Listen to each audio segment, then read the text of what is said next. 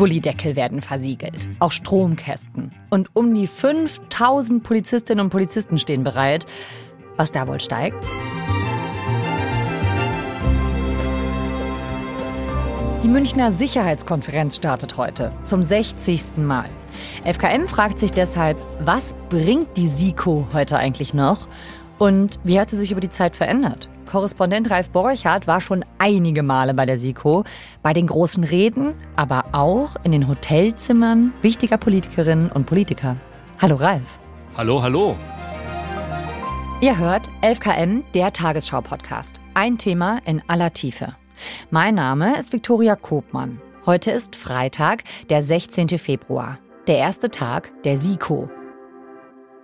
Mehr als 50 Staats- und Regierungschefs und 60 Außenminister aus aller Welt werden in München erwartet. Dieses Jahr sind es so viele TeilnehmerInnen wie noch nie.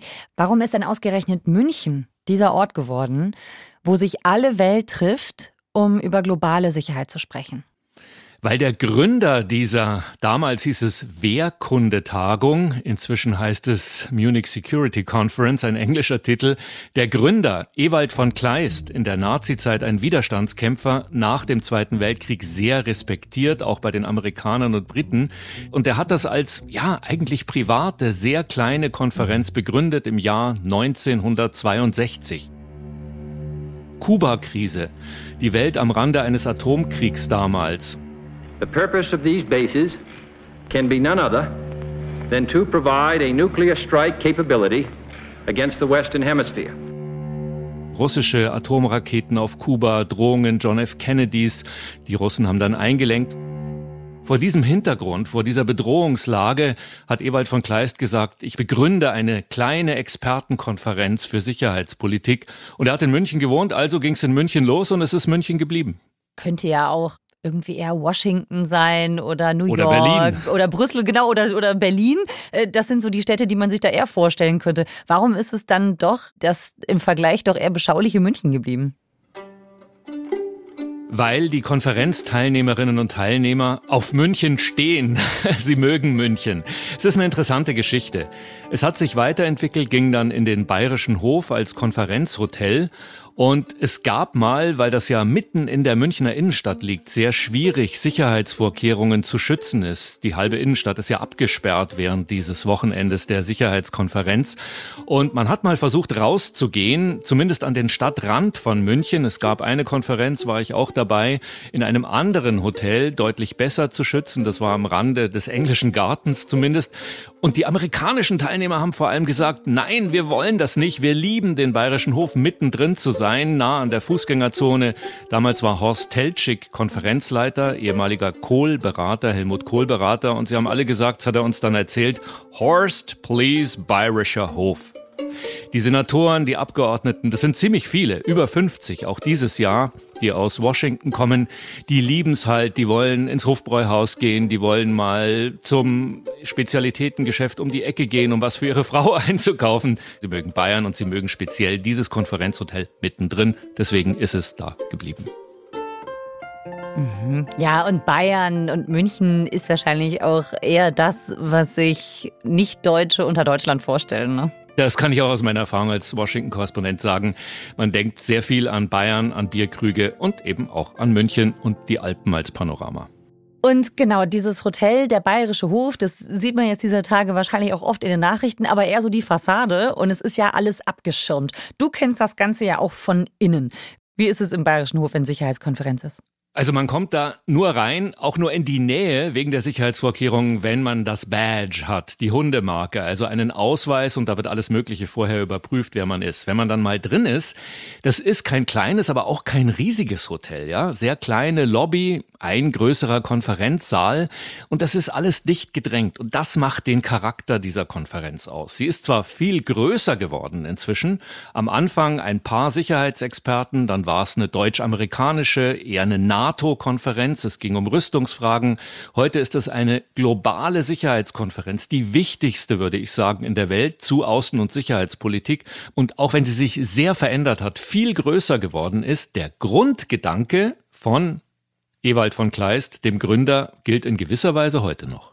Es ist also hier die Gelegenheit, Bemerkungen zu machen, die vielleicht nicht so abgewogen und so abgerundet sind, wie Sie das normalerweise auf den offiziellen Konferenzen tun, sondern die Gelegenheit, hier auch, sage ich einmal, Ungewöhnliches zu sagen. Dieses Dichtgedrängtsein Hinterzimmergespräche, gleichzeitig Reden, die auch im Fernsehen inzwischen übertragen werden.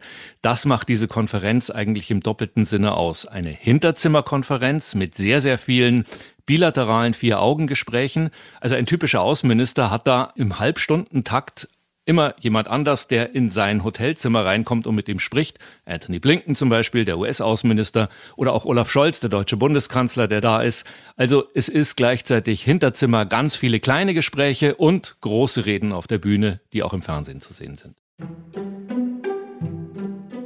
Ja, jetzt haben wir schon so oft das Wort Sicherheitskonferenz gesagt.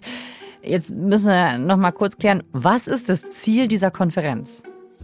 In den großen Fragen unserer Zeit, Krieg und Frieden, Ukraine-Krieg, Nahostkrieg, China als Herausforderung, in diesen großen Fragen wenigstens Lösungsansätze zu finden und darüber zu diskutieren, wie sieht die Zukunft aus. Nochmal kurz zur Erklärung. Wer veranstaltet die SIKO eigentlich? Es ist eine interessante Konstruktion. Wolfgang Ischinger hat das Ganze zu einer Stiftung gemacht. Also Wolfgang Ischinger, deutscher Diplomat, der war da federführend von 2008 bis 2022, hat aus der Münchner Sicherheitskonferenz der MSC eine Stiftung gemacht und unter ihm ist das Ganze dann nochmal richtig gewachsen.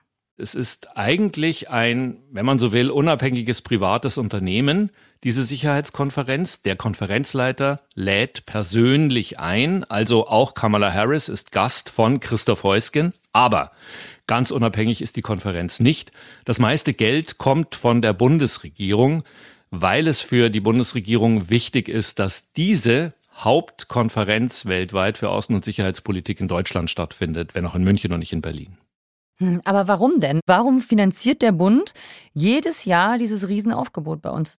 Weil es Einfluss für Deutschland bedeutet, weil es nicht nur für das Renommee, das Image wichtig ist, dass diese Konferenz ausgerechnet in Deutschland stattfindet, sondern es ist die einzige Möglichkeit, mal über 50 zum Beispiel US-Senatoren und Abgeordnete nach München zu kriegen. Also das ist eine sehr wertvolle Möglichkeit. Und man hat eben vor allem die Chance, auch chinesischen Politikern oder eben zum Beispiel den Amerikanern, die Europa kritisch sind, die deutsche Position der Dinge nahezubringen und zum Beispiel zu sagen, es kommt nicht nur darauf an, wie viel Deutschland im Verteidigungsressort ausgibt, die berühmten zwei Prozent des Bruttosozialprodukts, die laut NATO-Vereinbarung jedes Land zahlen soll, sondern es geht auch um Ausgaben für Entwicklungshilfe. Sicherheit ist ein weitergehender Begriff geworden. Ein wichtiges deutsches Argument, das vielleicht auf so einer Konferenz am ehesten zielführend vorgebracht werden kann. Deutschland ist ja auch kein ständiges Mitglied im UN-Sicherheitsrat, also dem Organ der Vereinten Nationen, das sich die Wahrung des Weltfriedens und der internationalen Sicherheit zur Aufgabe macht. Ist die SIKO dann vielleicht der deutsche Weg, um sich Gehör in diesen Fragen zu verschaffen?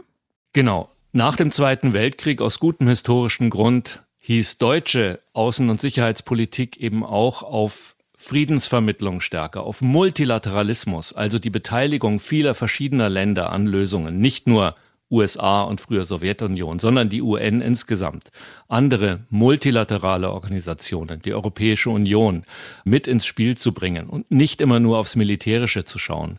Auch wenn wir im Moment in einer Situation sind, Stichwort Zeitenwende, wo eben auch in Deutschland verstanden werden muss, ohne Militärstärke als Abschreckung gerade gegenüber jemandem wie Wladimir Putin funktioniert's nicht.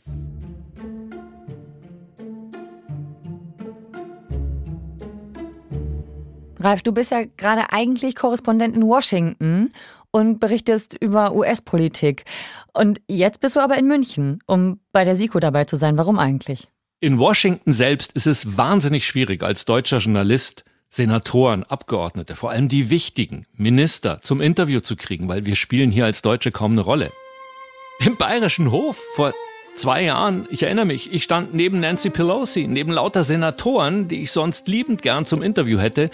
Als Journalist ist das eine irre Chance, gerade in den Kaffeepausen im Bayerischen Hof zu sein, zu dieser Konferenz, weil man ganz, ganz viele wichtige Leute auf einmal hat, die man, ob sie wirklich mit einem reden oder einem Interview geben, ist noch eine andere Frage, aber man hat die Chance, sie anzusprechen, auch ohne ihre Pressesprecher. Direkt ist ein unheimlicher Wert.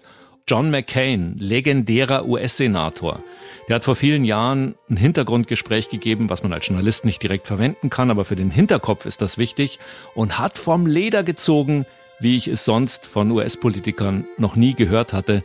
Das sind so die Sachen, die für einen als Journalist in dieser Konferenz sehr, sehr wertvoll sind.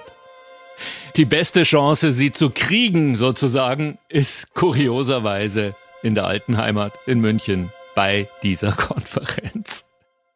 Deine wievielte Sicherheitskonferenz ist das jetzt eigentlich, die du begleitest? Puh, gar nicht so einfach. Ich weiß noch, dass 1998 meine erste war. Da war ich Bonn-Korrespondent für den Bayerischen Rundfunk, damals die Bundesregierung noch in Bonn. Ich glaube, es müssten 14 oder 15 Sicherheitskonferenzen sein. Ich habe immer mal Pause gemacht. Und in der Zeit, was würdest du denn sagen, wie hat sich die Konferenz in dieser Zeit verändert? Sie ist immer größer geworden. Aus einer kleinen Expertenrunde kamen zunächst auch Bundeskanzler, Kanzlerinnen dazu, die zumindest alle zwei Jahre teilnehmen, so in den 80er Jahren. Sie ist größer geworden, weil immer mehr Staats- und Regierungschefs, Außen-, Verteidigungsminister eingeladen wurden und auch kamen. Putin war da. Joe Biden hat einmal in der Corona-Zeit in einer virtuellen Sicherheitskonferenz die Hauptrede gehalten. Also es ist Schritt für Schritt immer größer, fast riesig geworden inzwischen und platzt in diesem nicht so großen Konferenzhotel aus allen Nähten. Inzwischen gibt es mehrere Gebäude um den Bayerischen Hof rum, wo so Seitenkonferenzen, Pressekonferenzen, zusätzliche Podien stattfinden. Aber sie hat immer noch einen Wert, auch, wie schon beschrieben, eben die kleinen Gespräche in den eher kleinen Hinterzimmern am Rande. Was ich mich ja auch frage, im Zeitalter der Videokonferenzen, Braucht man diese Konferenz in dieser Form überhaupt noch? Also das ist ja ein ganz schön hoher Aufwand, hohe Kosten. Ist das überhaupt noch gerechtfertigt? Es gibt viele Politiker, gerade der amtierende US-Präsident Joe Biden gehört dazu, die sagen, nichts geht über den persönlichen Kontakt. Wenn eine Weltkrise herrscht, vielleicht plötzlich, weil irgendwas passiert ist und du kennst deinen Gegenüber als US-Präsident, den Bundeskanzler oder als US-Präsident, auch den russischen Präsidenten oder den chinesischen äh, Präsidenten, du hast die mal für Stunden unter vier Augen in einem Raum getroffen hast, mit denen gegessen, Kaffee getrunken. Du kennst die persönliche Herangehensweise dieser Menschen. Ich glaube, wir kennen das alle aus der Corona-Zeit mit den vielen Homeoffice-Videoschalten. Mhm. Ja, das funktioniert schon. Aber nichts geht über das persönliche Kennenlernen von Menschen. Wenn ich sie mal kenne, dann reicht vielleicht auch eine Schalte, eine Videokonferenz. Aber es geht nichts darüber, Menschen auch mal wirklich gegenüber gesessen, mit ihnen privat was gemacht, sie wirklich kennengelernt zu haben. Das ist auch in der Weltpolitik wichtig. Wie viel wird da eigentlich entschieden oder beschlossen während dieser Tagung? Also es ist keine Tagung wie ein NATO-Gipfel oder ein G7 oder G20-Gipfel, wo Papiere verabschiedet werden, wo etwas beschlossen wird. Aber Beispiel letztes Jahr. Riesenkrise zwischen den USA und China. Und in München, in diesem Konferenzhotel, haben sich zum ersten Mal nach vielen Monaten Pause, wo sie überhaupt nicht mehr miteinander geredet haben, Anthony Blinken und Wang Yi, beide sind auch dieses Jahr wieder da, haben sich letztes Jahr zum ersten Mal nach langer Pause wieder getroffen und miteinander gesprochen. Das hätten sie sonst vielleicht nicht getan. Wenn wir jetzt zurückschauen auf 60 Jahre Münchner Sicherheitskonferenz. Was war so ein Moment, an den du dich bis heute erinnerst? Natürlich ist auch eins meiner Haupterlebnisse 2003, kurz vor dem Irakkrieg. Joschka Fischer, Donald Rumsfeld, Konfrontation. Dr. Talchik, Ministers, Parliamentarians. Vorgeschichte, Terroranschläge, 11. September 2001. Die ganze Welt war völlig schockiert. Auch Deutschland, Bundeskanzler war Gerhard Schröder, Außenminister Joschka Fischer, hundertprozentige Solidarität. Dann aber, nach dem Einmarsch in Afghanistan, da haben die Deutschen, hat die Bundeswehr mitgemacht, kamen die USA auf die Idee, unter dem Vorwand, er habe Massenvernichtungswaffen, auch den Irak anzugreifen. Saddam Hussein war der Diktator. Das haben die USA dann auch getan, wie sich herausstellte, auf der Grundlage falscher Informationen. Es gab damals auch Wahlkampf und Deutschland unter Schröder und Fischer hat entschieden, da machen wir nicht mit. Da stellen wir uns gegen die USA. Das war der Rahmen und deswegen der Satz von Fischer. Excuse me, I'm not convinced. This is my problem. And I cannot go to the public and say, oh, well, let's go to war because there are reasons and so on. And I don't believe in that. Und deswegen müssen wir diese Diskussion führen. Ich bin nicht überzeugt, dass ihr hier das Richtige tut. Und Donald Rumsfeld, das war ein richtig harter Hund. Das war ein harter Falke, Verteidigungsminister, der einer der Befürworter für diesen Irakkrieg war. Also das heißt, da ging es zwischendurch auch mal konfrontativ zu. Absolut. Ich erinnere mich auch an eine große Rede 2007. Da war Wladimir Putin schon mal eingeladen und hat eine sehr aggressive Rede gehalten gegen die NATO. Сказать то, что я действительно думаю о проблемах международной безопасности. И если мои рассуждения покажутся das war ja eine Zeit, wo man wirklich auf Zusammenarbeit gesetzt hat, wo sogar diskutiert wurde, könnte Russland irgendwann Mitglied der NATO werden. Man hat von deutscher Seite vor allem wirtschaftlich russisches Gas voll auf Russland Kooperation gesetzt, die einzubinden. Und da klang ja schon durch, dass eben in Putins Kopf die alten Großmachtansprüche aus der Zeit der Sowjetunion nicht nur spukten, sondern sehr konkret Form annahmen. Man hätte hellhörig werden können, aber man hat es nicht oder kaum getan und das Ergebnis sehen wir heute mit Krim-Besetzung und jetzt Ukraine-Krieg. Also, hm, da hätte die Münchner Sicherheitskonferenz mit dieser Putin-Warnrede schon die Lampen etwas roter aufleuchten lassen können, als es in der Realität der Fall war. Natürlich ist man nachher immer klüger.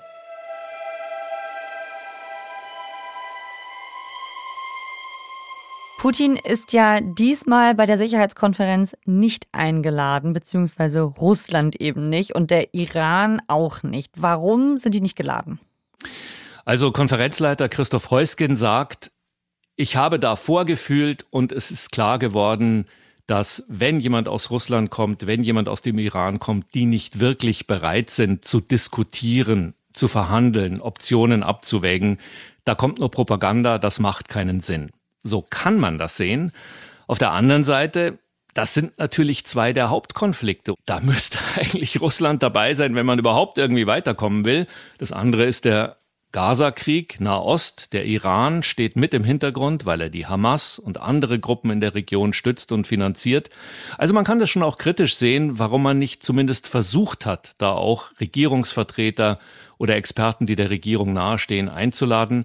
Es werden schon Russen und Iraner da sein, aber nur aus dem Exil, also starke Opposition gegen die jeweilige Regierung. Ja, die Sicherheitskonferenz wirbt ja mit dem Motto Frieden durch Dialog. Wie soll das gehen, wenn die Länder, mit denen man eigentlich sprechen müsste, um aktuell Frieden zu erreichen, gar nicht da sind? Ich sehe das auch kritisch, dass keine Russen da sind, dass keine Iraner da sind. Wenn man so will, sind das auch interessante Richtungswechsel inhaltlich bei dieser Sicherheitskonferenz. Man hat lange Jahre versucht, gerade die NATO-Gegner, wenn man so will, mit an den Tisch zu kriegen. Russen, Chinesen. Und jetzt keine Russen, auch keine Iraner. Heusgen hat's begründet, man kann das kritisieren. Jedenfalls eine interessante Entwicklung. Eigentlich wollte man immer größer werden und gerade auch die anderen mit reinnehmen. Und jetzt kommen zwei der wichtigsten anderen in den aktuellen Konflikten aber gar nicht. Ich finde auch insgesamt ist diese Konferenz zu groß geworden mit zu vielen Leuten und zu vielen Themen. Weniger wäre vielleicht mehr, sich konzentrieren auf ein, zwei, drei spezielle Themen und dann aber eben auch die Gegenüber einladen. Denn am Ende, wenn man den Krieg in der Ukraine beenden will, muss man mit der russischen Seite reden, auch wenn aus guten Gründen auch Christoph Heusgen, der Konferenzleiter, auch die Amerikaner bisher sagen, noch ist der Zeitpunkt nicht gekommen, noch will Putin weiter Krieg führen und Gespräche über eine Friedenslösung machen noch keinen Sinn, aber man muss anfangen zu reden.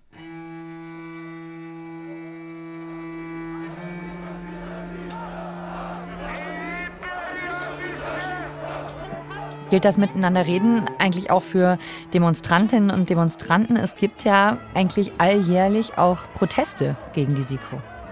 Also zu Zeiten der Friedensbewegung war das mit am größten der Protest. Da galt diese Konferenz als NATO, als Rüstungskonferenz, die die nächsten Kriege auf der Welt vorbereitet. Da waren es auch sehr viele Demonstrationsteilnehmer in vielen Jahren. Es ging auch mal was zu Bruch, da ging es auch richtig heftig zur Sache. Wolfgang Ischinger hat als Konferenzleiter, ich sage jetzt mal, in gewisser Weise auch den Trick angewandt, dass er gesagt hat, okay, laden wir diese Gegner doch mit ein. Und seitdem sind eben auch Teilnehmer aus Friedensgruppen, von Amnesty International, von Greenpeace, aus dem Bereich Cybersecurity, aus dem Bereich Umweltschutz, Klimaschutz mit am Tisch und können mitdiskutieren, können auch Reden halten, können an kleinen Gesprächen in den Konferenzhinterzimmern teilnehmen. Also man hat sozusagen versucht, die Gegner der Konferenz mit zu integrieren. Das ist auch zum Teil gelungen. Und deshalb ist auch der Protest in den letzten Jahren doch vom Volumen her deutlich weniger gewesen, auch wenn es jedes Jahr wieder Anti-MSC, Munich Security Konferenz, wie es inzwischen heißt, Demonstrationen gibt. Also auf der einen Seite haben wir gerade in Deutschland, wenn man so will, eine recht rege Protestkultur. Auf der anderen Seite gibt es ja die sogenannte Zeitenwende. Also wir leben in einer Zeit, in der Krieg einfach für uns ein bisschen realer geworden sein könnte. Was meinst du, wie wirkt sich das so auf die Außenwahrnehmung des Gipfels aus und auch auf Proteste? Das ist eine ganz spannende Frage. Ist schwierig im Vornherein zu beantworten. Wie viel werden in München dieses Jahr gegen diese Konferenz oder vielleicht gegen einzelne Aspekte auf die Straße gehen?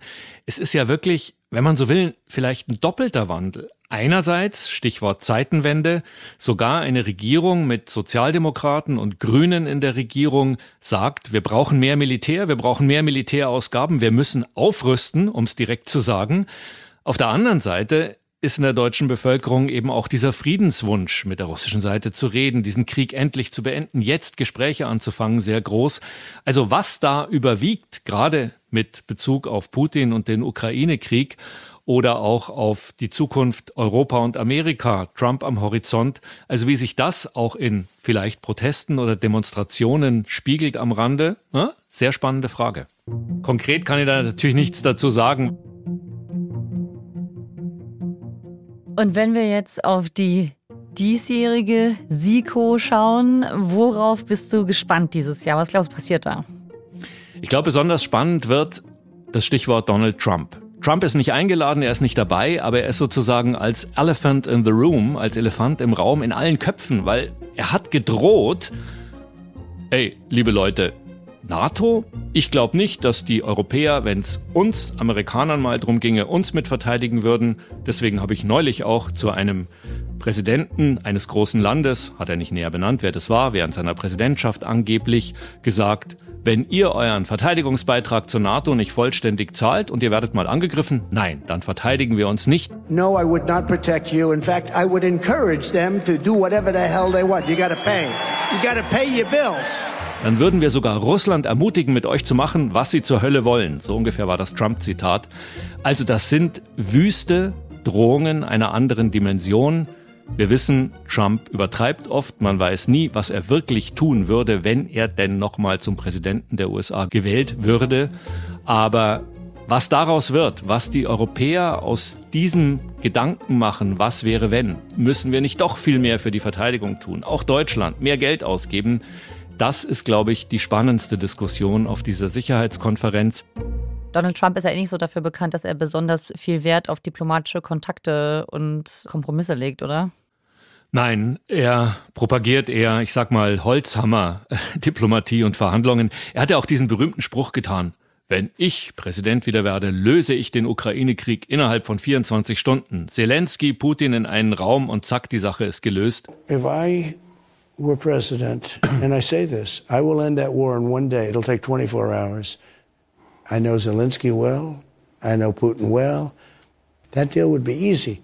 Wie er das genau anstellen will, hat er natürlich nicht gesagt. Und vor allem würde das bedeuten, wahrscheinlich in Trumps Kopf, dass die Ukraine erhebliche Zugeständnisse machen müsste, territoriale Gebiet abgeben an Russland. Und genau das will die Ukraine will eigentlich auch der Westen in der Unterstützung der Ukraine vermeiden. Ich glaube, die Frage, wie schafft es Europa ohne den Schutzschirm der USA möglicherweise in Zukunft zu existieren, zu leben, zu überleben, auch ohne den atomaren Schutzschirm der USA, auf den wir uns ja in Deutschland, wenn wir ehrlich sind, ohne dass wir uns dessen immer bewusst sind, auch verlassen haben. Wir haben immer gesagt, naja, hart auf hart, wenn es kommt, dann kommen die Amerikaner und helfen uns. Wenn das nicht mehr der Fall ist, was machen wir dann? Sind wir da stark genug? Das ist für mich die spannendste Frage. Ralf, vielen Dank dir. Danke. Bis zum nächsten Mal. Ciao. Die Münchner Sicherheitskonferenz startet heute zum 60. Mal und mit dabei ist ARD-Washington-Korrespondent Ralf Borchert. Wir hören uns am Montag wieder bei 11KM. Da erzählt uns Annemeyer Fünfinger vom Wirecard-Prozess. Den beobachtet er von Anfang an, erklärt, was dabei bisher rausgekommen ist auf der Suche nach der Wahrheit und warum jetzt einer der Angeklagten wieder auf freiem Fuß ist. Autor der heutigen Folge ist Moritz Ferle. Mitgearbeitet hat Stefan Beuting. Produktion Laura Picciano, Christiane Gerhäuser-Kamp und Hanna Brünjes. Redaktionsleitung Fumiko Lipp und Lena Gürtler. 11KM ist eine Produktion von BR24 und NDR Info. Mein Name ist Viktoria Kobmann. Wir hören uns nächste Woche wieder. Tschüss! Und wenn die Siko nicht ganz die Art von Krimi ist, die ihr euch wünscht dieses Wochenende, dann habe ich hier noch einen Podcast-Tipp für euch. Mein BR-Kollege Christian Schiffer und die Comedienne Janina Rook haben sich einer spannenden Challenge gestellt. Hallo liebe Krimi-Freundinnen, ich bin Janina. Und ich bin Christian. Zusammen haben wir uns einer ziemlich verrückten Challenge gestellt. Wir sollen in fünf Tagen ein komplettes Krimi-Hörspiel schreiben. Naja, eine Leiche, ein Mörder, das ist alles. Daily Business genau. irgendwie. Dabei habe ich gar keine Ahnung von Krimis. Ich bin Comedian und Drehbuchautorin. Und ich bin Journalist und Netzexperte. Wir müssen erst mal checken, wie Krimis eigentlich funktionieren. Damit das klappt, haben wir viele Experten an unserer Seite. Die Basisempfehlung, die ich geben würde, ist bei einem Krimi, kenne deinen Mörder. Und eine Co-Autorin, künstliche Intelligenz. Lassen Sie uns in die schattenreichen Ecken des Verbrechens und der menschlichen Psyche eintauchen. Eigentlich sollte es die KI das leichter machen. Jetzt bin ich total eingeschüchtert. Ihr könnt uns bei unserem Experiment begleiten. In unserem Podcast in fünf Tagen Mord nehmen wir euch mit in den Writers Room. Ich will eine selbstbewusste Mörderin haben. Ich will eine haben, die böse ist und es genießt. Und ins Hörspielstudio. Ich muss ganz ehrlich sagen, Leute, das war so geil, Mega. das zu hören. Das war Wahnsinn. wirklich, wirklich cool. Wahnsinn. Am Ende könnt ihr sogar das fertige Hörspiel hören und beurteilen, ob die Challenge ein Erfolg war. Abonniert diesen Podcast in der ARD Audiothek oder überall, wo es Podcasts gibt. Und teilt ihn mit euren Krimi-besessenen Freundinnen. In fünf Tagen Mord. Die Krimi-Challenge mit KI. Mit Janina Rook und Christian Schiffer.